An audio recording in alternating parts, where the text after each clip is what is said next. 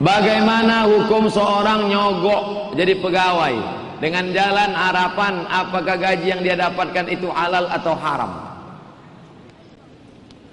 Nyogok terbagi dua. Ada nyogok konvensional, ada nyogok syariah.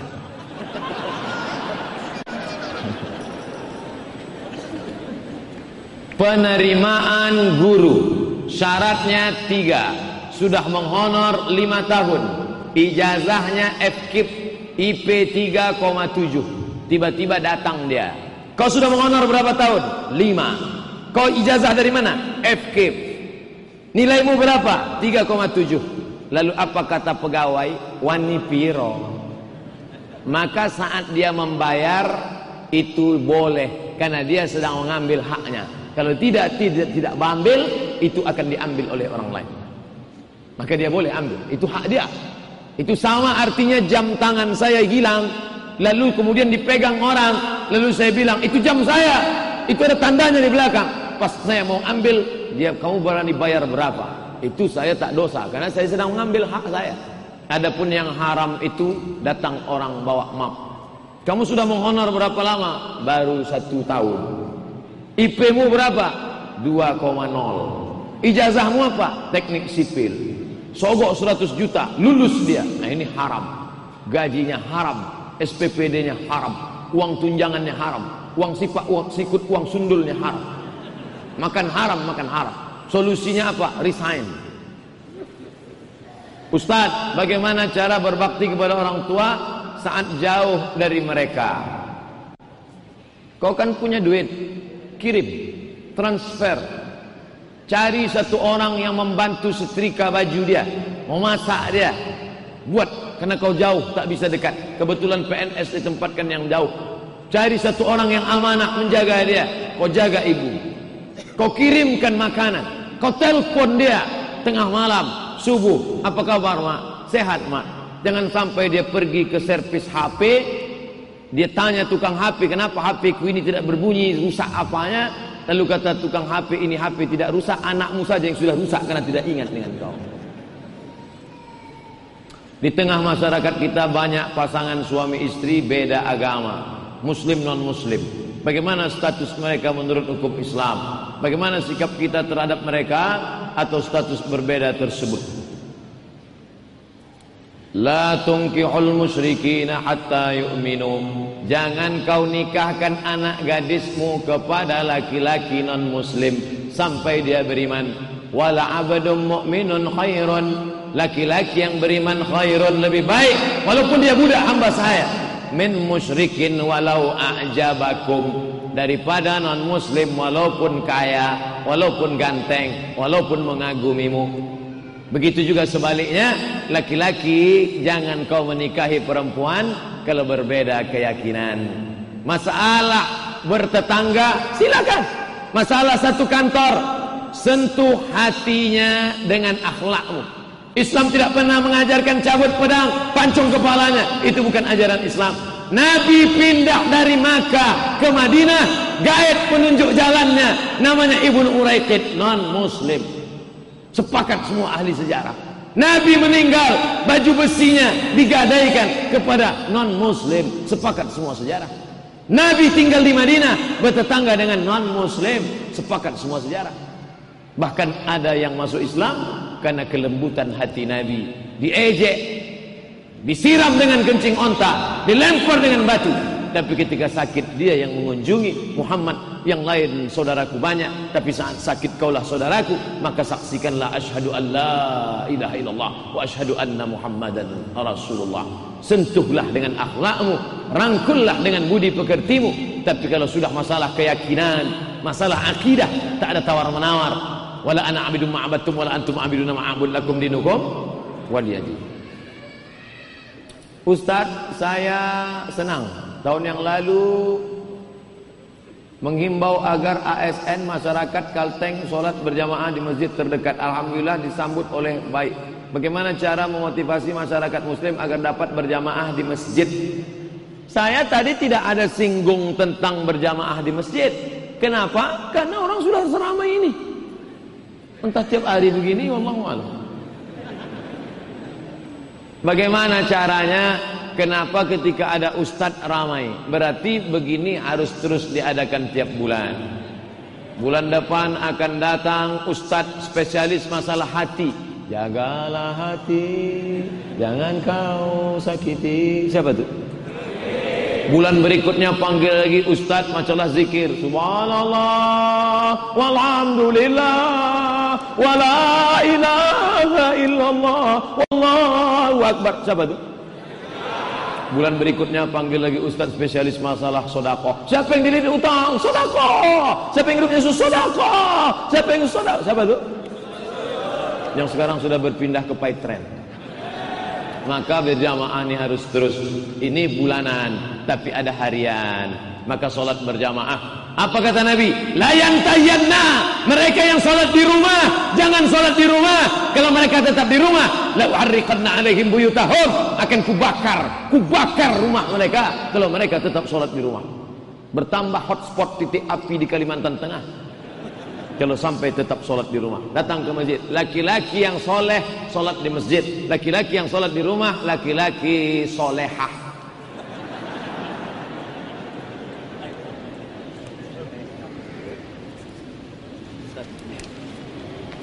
Masya Allah.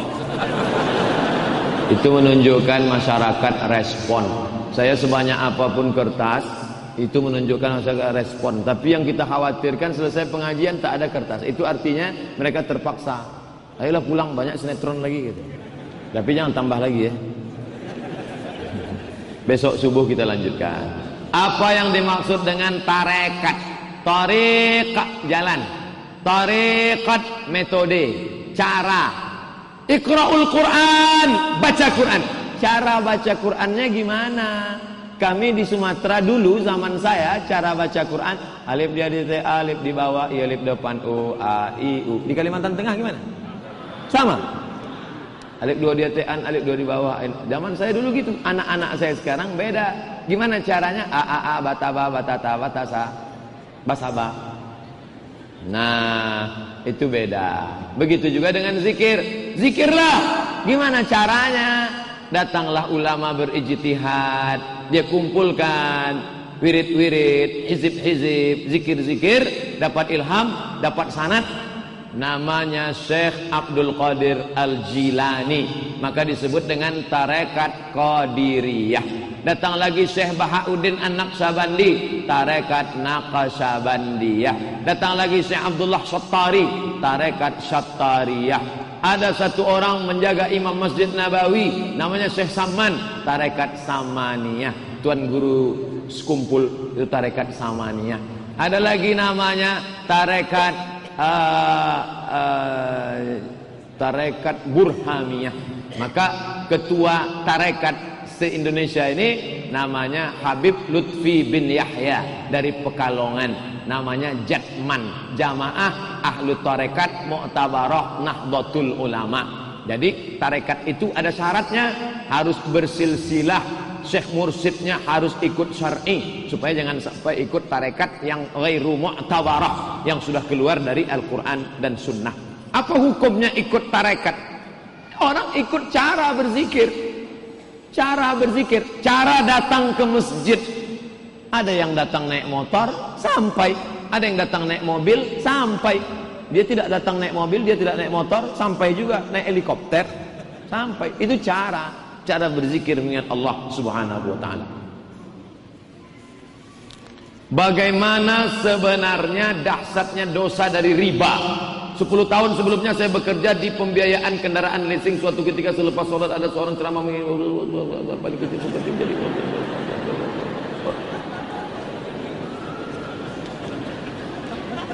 riba orang yang mati makan riba la yakumuna illa kama yakumul ladhi yatakhabbatu syaitanu minal mas bangkit dari kubur seperti kerasukan setan. Bangkit dari kubur nanti dia seperti orang kerasukan setan kesambet nanti kalau kita bangkit dari kubur hari kiamat melihat ada orang seperti kerasukan setan ah, nanti makan riba habis itu dia nunjuk dia kalau lebih dahsyat lagi. Dua duit riba dibawa ke Makkah. Labbaik Allahumma labbaik Labbaik la syarika laka labbaik Innal hamda wan ni'mata lak wal mulka la syarika lak. Apa kata malaikat? La labbaik wala sa'daik. Kau tidak dapat haji mabrur. Zaduka haram Karena kau berangkat dengan uang riba Uang haram.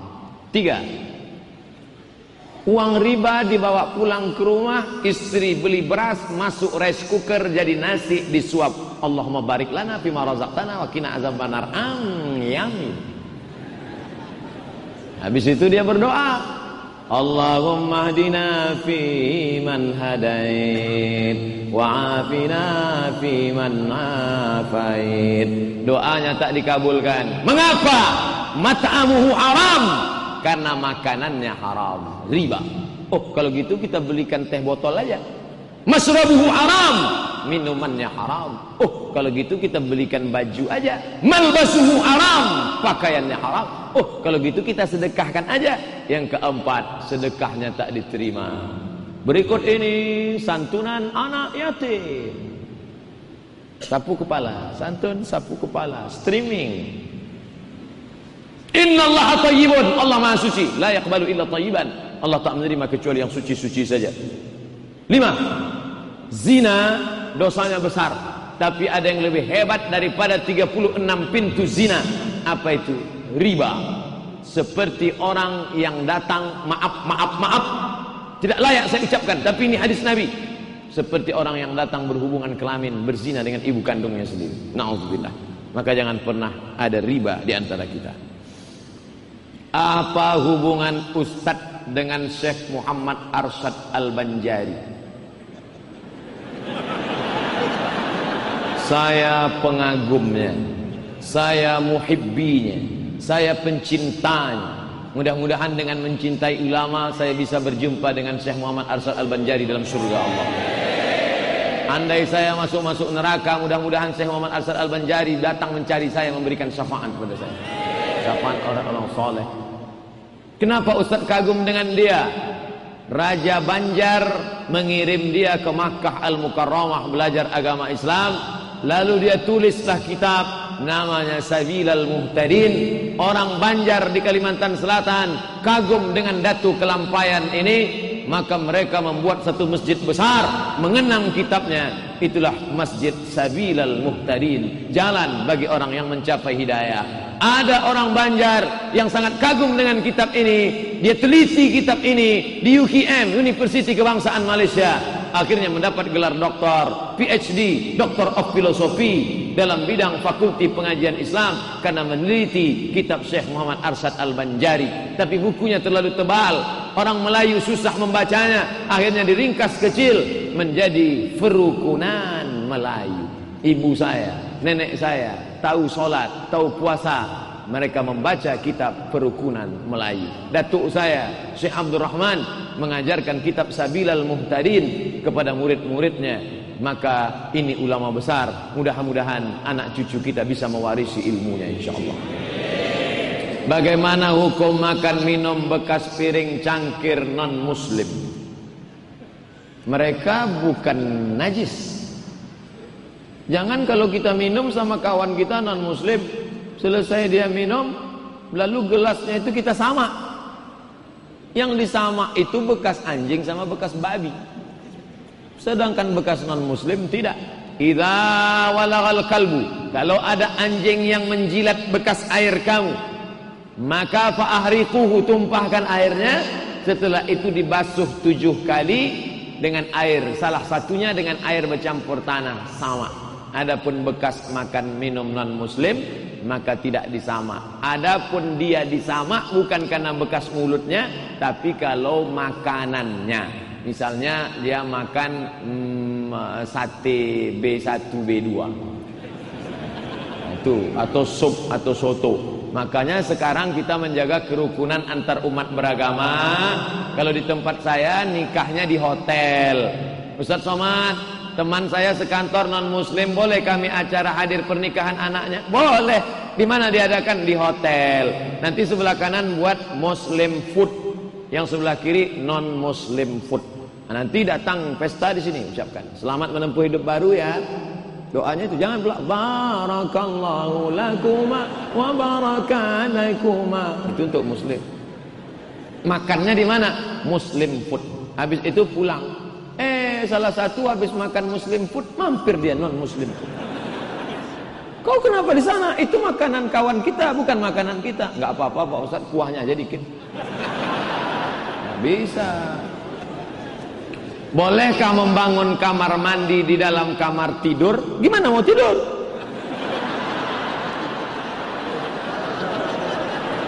Ini kamar tidur. Kamar tidur, lalu kalau khawatir nanti keluar payah, dibuat dinding. Lalu dibuat dari situ kamar mandi. Ya nggak apa-apa, ada dindingnya, ada tutupnya. Jangan di situ tempat mandi situ loh. Ini orang terlalu eksotis. Apalagi kalau sampai dibuatnya kolam renang di situ. Takutnya lupa, jatuh kok masuk hati.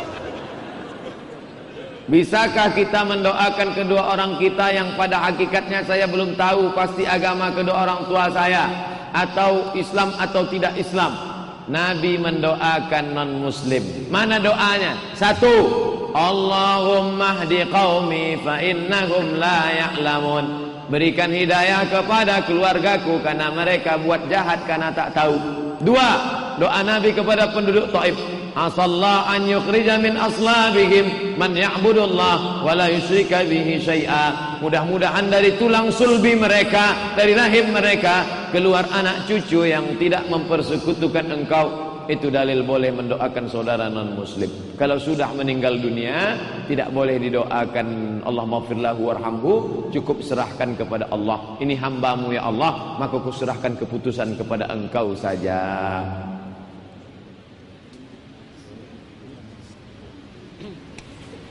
Adakah zaman Nabi sahabat tabi'in melaksanakan tahlilan terhadap mayat 37, 40, 100 ribu hari?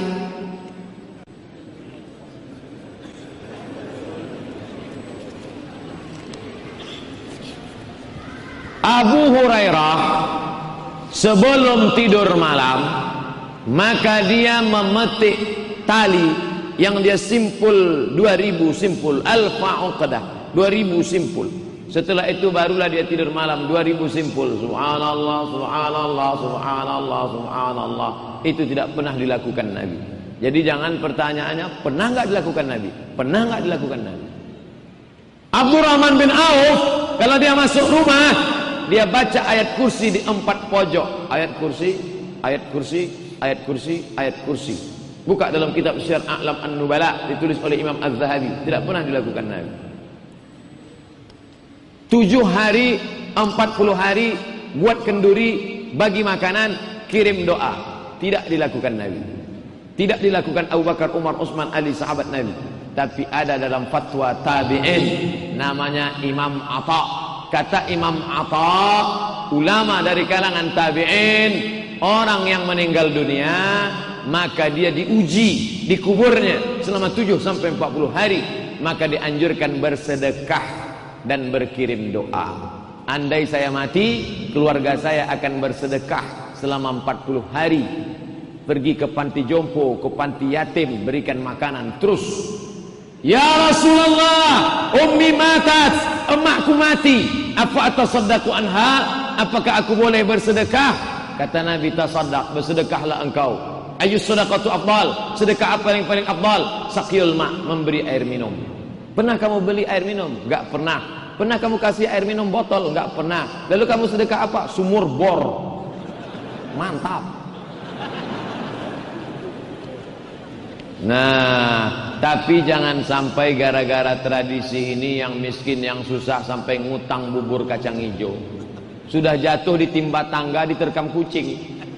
Maka kita pesan ke dia, Pak, kami tahu bapak tak mampu, istrimu meninggal dunia, maka kamu jangan ngutang-ngutang kami yang akan bawakan makanan.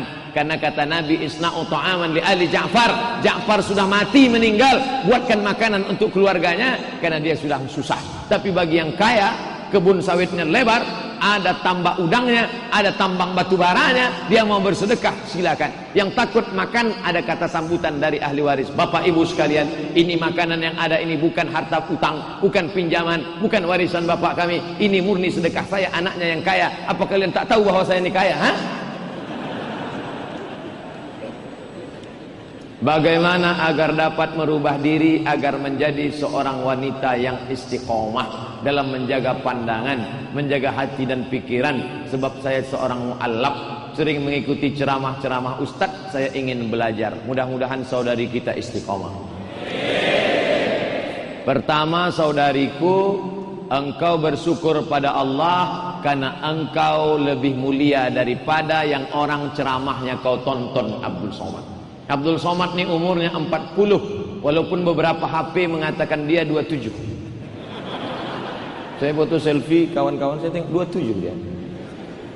Aku dosa aku sudah banyak sedangkan kau saudariku mu'alaf dosamu bersih diulang dari nol. Kau lebih mulia daripada aku.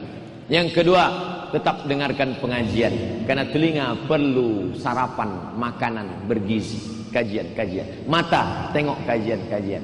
Yang ketiga Jangan pisahkan diri dari jamaah. Kalau di lingkunganmu ada wirid yasin, ada arisan Islam, ikuti. Alaikum bil jamaah. Ada majelis Habib, ada majelis Marawis, ada majelis Habsyi, datang. Majelis Barzanji, Maulid Simtud Durar, datang. Alaikum bil jamaah. Hendaklah kamu berjamaah karena serigala hanya akan menerkam kambing yang memisahkan diri dari jamaah. Yang keempat, tengok orang sakit. Itu membuat kau istiqomah. Pulang dari sini mampir ke rumah sakit, tengok orang sakit. Pak security, mana orang sakit? Kata security mau lihat kamar berapa? Satu rumah sakit nih mau ku tengok. Yang kelima tengok orang mati.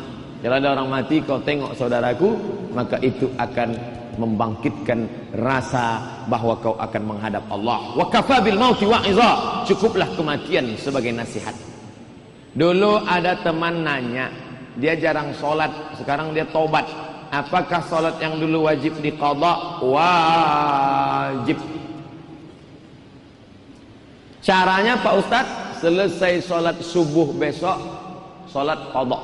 Usalli fardhu subhi rak'ataini qadhaan. Qadhaan bukan qoboan bab bab qadhaan. Mengkodoknya di masjid apa di rumah? Khusus untuk subuh besok di rumah. Jangan di masjid kalau dibuat di masjid nanti kawan yang nggak paham berbisik ISIS. Mana ada ba'diyah subuh.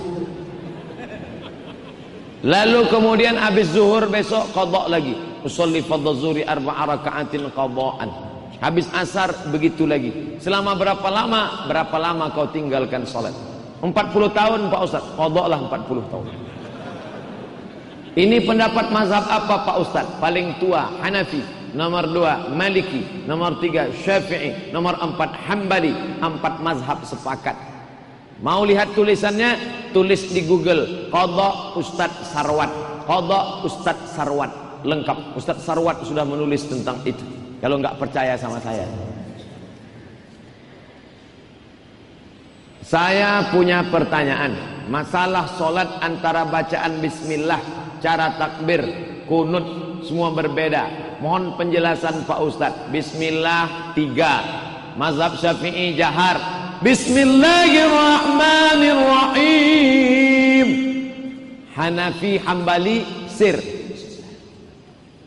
Alhamdulillahirrabbilalamin. Maliki nggak pakai bismillah sama sekali. Alhamdulillahirrabbilalamin. Tapi keempat mazhab sepakat tetap baca Fatihah. Enggak ada mazhab yang langsung Allahu Akbar, Qul wallahu ahad. Dua, masalah takbir Pak Ustaz. Masalah takbir ada enam. Pertama mazhab syafi'i versi satu. Di bawah dada, di atas pusar. Allahu Akbar. Syafi'i versi dua, di atas jantung. Allahu Akbar. Maliki versi satu, di atas pusar. Allahu Akbar Maliki versi 2 lepas ke bawah Allahu Akbar Hanafi dan Ambali di bawah pusar Allahu Akbar Syekh Albani di atas dada. Allahu Akbar. Kalau begitu berapa? Enam. Satu, dua, tiga, empat, lima, enam. Tapi jangan coba ke enam-enam. Jangan sampai besok sholat subuh. Allahu Akbar. Nanti saya dianggap orang aliran sesat. Masalah kunut Pak Ustaz. Kunut ada dua. Yang paling tua Hanafi. Yang paling kecil Hambali. Hanafi dan Hambali tidak pakai kunut. Makanya Makkah enggak ada kunut, Madinah enggak ada kunut karena mazhab kerajaan Saudi Arabia Hambali. Sedangkan Syafi'i dan Maliki pakai kunut. Kalau imam mau berkunut, maka aminkan. Begitu kata Imam Ahmad bin Hambal. Sami Allahu liman hamidah. Rabbana lakal hamdu ardi wa syai'in ba'd. Allahumma adina fi man hadait. Amin. Wa afina fi man afait. Amin. Wa tawallana fi man tawallait. Amin. Wa barik lana fi ma. وقنا برحمتك شر ما قضيت lima yang diaminkan sisanya tidak diaminkan. Fa innaka taqdi wa la yaqdu alaik fa innahu la yadhillu man walaik wa la yanzu man alaik tabaraka rabbana wa ta'ala falakal hamdu ala ma qadait. Nastaghfiruka wa natubu ilaik. Bagi yang hafal yang hafal baca yang enggak hafal Ditutup dengan salawat. Wa sallallahu ala sayyidina Muhammadin nabiyil ummi wa ala alihi wa sahbihi wa baraka wa sallam. Allahu akbar. Banser NU. Kokam Muhammadiyah. Lalu kalau mereka sholat subuh baca Quran atau tidak tergantung siapa imamnya. Kalau imamnya kokam makmum ikut. Kalau imamnya banser mau ikut. Kelahi antara kokam sama banser masalah kunut sampai jam 2 malam, besoknya dua-dua nggak sholat subuh. Mata ini nggak betul. Tapi malam ini kokam dan banser sama-sama ke masjid menjaga keselamatan Ustadz Abdul Somad. Kita hidup di akhir zaman. Bagaimana cara terhindar dari fitnah Dajjal? Satu, baca surat Al-Kahfi malam Jumat. Man qara'a surat Al-Kahfi yaumal Jumu'ati. Siapa yang baca surat Al-Kahfi malam Jumat, adha'alahu min nur. Dia diberikan pencerahan, the likeness cahaya, bisa membedakan mana dajjal, mana yang tidak, mana yang baik, mana yang buruk, mana yang bengkok, mana yang lurus, mana yang hitam, mana yang putih. Maka baca Al-Kahfi malam Jumat. Dua, hafal 10 ayat di awal Al-Kahfi. Ibu-ibu di sekolah suruh anak-anak hafal 10 ayat Al-Kahfi. Siapa yang hafal dapat hadiah. Ketiga, sebelum salam baca doa. Fil alamina innaka Hamidum Majid. Jangan langsung salam. Allahumma fir lima qaddamtu wa ma aqartu wa ma asraftu wa ma adadtu wa ma asraftu wa ma anta alam bi minni antal muqaddimu antal muakhiru la ilaha illa anta subhanaka inni kuntu minaz zalimin. Sebelum salam baca empat. Allahumma inni a'udzubika min azabi jahannam wa min azabil qabri wa min fitnatil mahya wal mamat wa min syarri fitnatil masihid dajjal. Kami enggak hafal Pak Ustaz, baca. Di buku apa Pak Ustaz? 99 tanya jawab salat. Somat LC. Download di Play Store. Print cetak. Tempel di dinding dekat kompor. Allahumma inni a'udzubika min adzabi jahannam wa min adzabil qabri wa min fitnatil mahya wal mamat wa min syarri fitnatil masih dajjal. 30 hari enggak juga hafal, cabut, bakar, masukkan ke kopi. TBC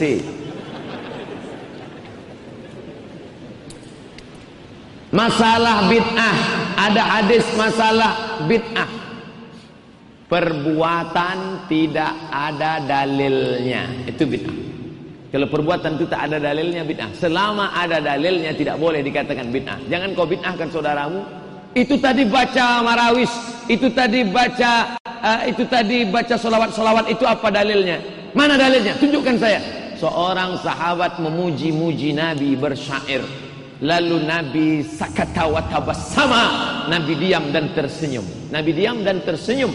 Maka Nabi diam dan tersenyum menunjukkan boleh memuji-muji Nabi dengan pujian-pujian. Maka datanglah ulama membuat pujian nama pujiannya syair Al-Barzanji. Nama syairnya Simtud Durar, nama syairnya syair Diba, nama syairnya syair uh, Al-Habsi nama syair itu syair-syair memuji Nabi boleh selama ada dalilnya jelaskan saya tentang jenggot Pak Ustaz Menurut mazhab Syafi'i, berjenggot itu hukumnya sunnah. Maka mencukur jenggot hukumnya makruh. Maka bagi orang yang sudah berjenggot, lanjutkan. Yang tidak berjenggot jangan mengejek yang berjenggot. Yang berjenggot jangan mengejek yang tak berjenggot. Nanti yang tak berjenggot mengejek yang berjenggot. Aku lihat kau macam kambing. Kata yang berjenggot, ku tengok kau macam anjing. Akhirnya berkelahi gara-gara jenggot. Jangan kelahi gara-gara jenggot. Menjaga persatuan wajib. Ikhtilaf ini kita jaga.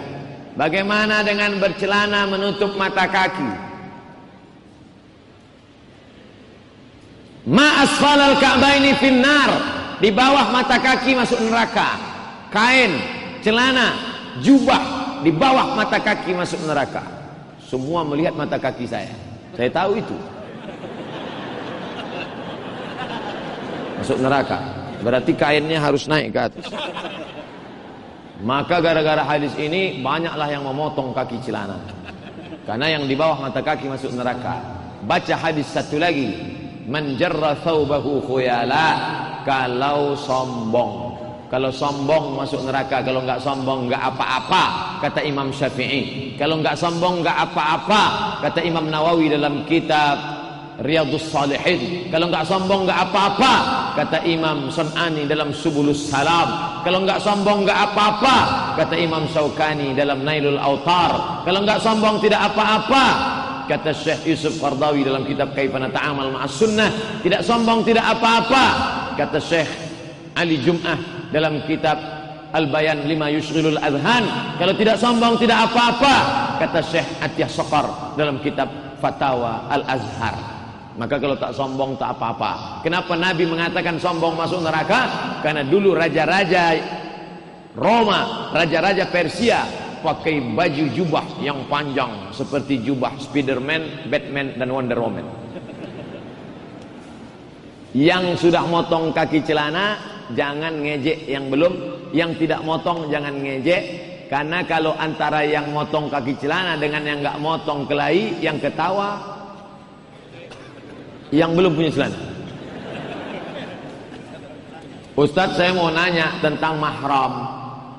Misalnya istri paman dari saudara ibu bapak seperti sepupu dan mertua kakak kandung. Oh panjang ceritanya.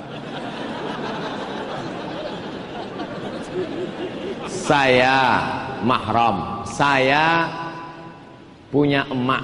Emak saya itu mahram saya. Emak saya punya adik makcik saya kalau di Riau. Itu mahram saya. Kakak emak saya itu mahram saya. Saya punya ayah ayah saya punya adik. Itu juga mahram saya. Ad, ayah saya punya kakak. Itu juga mahram saya. Saya punya adik laki-laki. Adik saya ini punya anak perempuan. Itu pun mahram saya. Saya punya adik perempuan, kakak perempuan, itu juga mahram saya. Nah, ini mahram kita. Li ayyut'ina ala ra'si ahadikum. Ditusukkan paku. Bimikhyatin ke kepala kamu. Khairun. Lebih baik daripada kau sentuh tangan perempuan yang tak mahram. Eh, itu somat cuma pandai ceramah. Tadi di rumah Pak Gubernur dipegangnya tangan nih emak Pak Gubernur. Ibu-ibu yang sudah tua sebaya mak kita nggak apa-apa. Tapi hati-hati juga. Sekarang ada anak muda kena penyakit namanya adipus kompleks. Dia sukanya memang sama nenek-nenek. Hati-hati. Bagaimana menjelaskan kepada orang yang bertanya di mana keadilan Allah? Allah sudah menetapkan bagi hambanya yang masuk surga dan yang masuk neraka. Yang menjawab ini ulama besar dari Suriah, Syekh Muhammad Said Ramadan Al-Buti meninggal mati syahid di Damaskus, Suriah. Nama kitabnya Al-Insan Bainal Musayyar wal Mukhayyar. Manusia antara diperjalankan seperti wayang dan bisa berjalan sendiri. Kapan kita diperjalankan? Kapan kita berjalan sendiri? Saya menjadi orang Melayu itu diperjalankan atau milih sendiri? Bapak menjadi orang Kalimantan Tengah, suku Dayak atau suku Banjar atau suku Melayu, itu bukan pilihan kita. Itu Allah yang memilihkan. Karena malaikat datang memasukkan roh saya ke dalam perut emak saya. Kebetulan emak saya orang Melayu, maka saya jadi Melayu. Andai dulu masuk ke dalam perut orang Australia, tentu saya sudah jadi bule sekarang. Malaikat tidak pernah bawa kertas multiple choice. A. Arab B. Batak C. Cina Tidak pernah Tapi dalam hal untuk ngaji malam ini Kita memilih ngaji atau karaoke. Makanya anak-anak muda malam ini Pilih dua. Ngaji karaoke. Ngaji karaoke. Kawannya nelpon Ayo kita ngaji. Ayo. Setelah itu datang karaoke. Ayo karaoke. Oke nanti setelah ngaji baru kita karaoke. Maka dalam hidup ini ada memilih, ada yang tak bisa memilih. Ketika Umar bin Khattab berada di suatu lembah, datang wabah penyakit pes taun menular, lalu Umar pindah ke lembah yang lain. Sahabat komplain, "Umar, ini takdir. Kenapa kita mesti pindah?" Apa kata Umar? Kita pindah dari takdir buruk ke takdir yang baik. Ini pilihan. Tak bisa kau katakan aku terpaksa minum Aku terpaksa minum mix-mix Kasbek vodka. Tak bisa. Karena kau dikasih Allah telinga. Allah kasih kau mata. Allah kasih kau hati. Kau dengar ini haram. Kau baca ini haram. Kau renungkan ini haram. Papua non-muslim. Tapi gubernur Papua mengeluarkan perda. Tidak boleh minum minuman keras. Miras. Ini tidak terkait dengan agama. Karena miras merusak. Maka di sana orang dilarang. Bukan perda syariat Islam tapi menjaga kemanusiaan. Oleh sebab itu kita dijaga. Jangan kau minum, jangan kau berzina. Tidak bisa seorang perempuan pulang ke rumah orang tuanya membawa anak hamil tiga bulan. Ketika ditanya, kau kenapa bisa begini? Ayah terima aja, ini tidak Allah ya. Dulu kau kan punya pilihan antara pacaran atau tidak pacaran, antara keluar malam minggu atau tidak keluar, antara bonceng atau tidak bonceng. Ini harus jelas. Jangan sampai nanti anak mahasiswa IAIN Palangkaraya pulang ke rumah membawa transkrip nilai nilainya 2,0. Bapaknya marah. Kenapa nilaimu bisa 2,0? Ayah harus terima. Ini sudah ketetapan Allah SWT. Lalu ayahnya nempeleng dia, kelepak. Kenapa ayah tempeleng? Ini pun ketetapan Allah juga.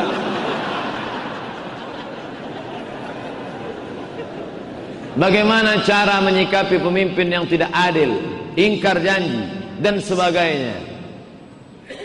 Datanglah seorang menghadapi pemimpin dari Bani Abbasiyah namanya Harun Al-Rashid. Hai Harun, engkau zalim, engkau kurang ajar, engkau apa kata Harun Al-Rashid? Aku ini tidak sebaik Musa. Aku ini tidak sejahat Fir'aun dan kau tidak sebaik Musa. Ingat Musa ketika disuruh menghadap Fir'aun apa ucapannya wa qula lahu qawlan layyina katakanlah kata-kata yang santun. La'allahu yatadhakkara aw yakhsha. Mudah-mudahan Fir'aun takut kepada Allah dan ingat eling dia. Aku tidak sejahat Fir'aun dan kau tidak sebaik Musa. Mengapa kata-katamu keras kepada aku? Maka kita tetap disuruh amar ma'ruf nahi mungkar kuntum khaira ummah kalian umat yang paling baik. Kenapa paling baik? Ta'muruna bil ma'ruf ajak buat baik. Wa tanhauna 'anil munkar larang buat munkar. Wa tu'minuna billah beriman kepada Allah. Tetap kita laksanakan amar ma'ruf nahi munkar kepada para pemimpin-pemimpin kita. Terima kasih segala perhatian. Mohon maaf segala kesilapan. Aku lu qauli hadza astaghfirullah li wa lakum. Wassalamu alaikum warahmatullahi wabarakatuh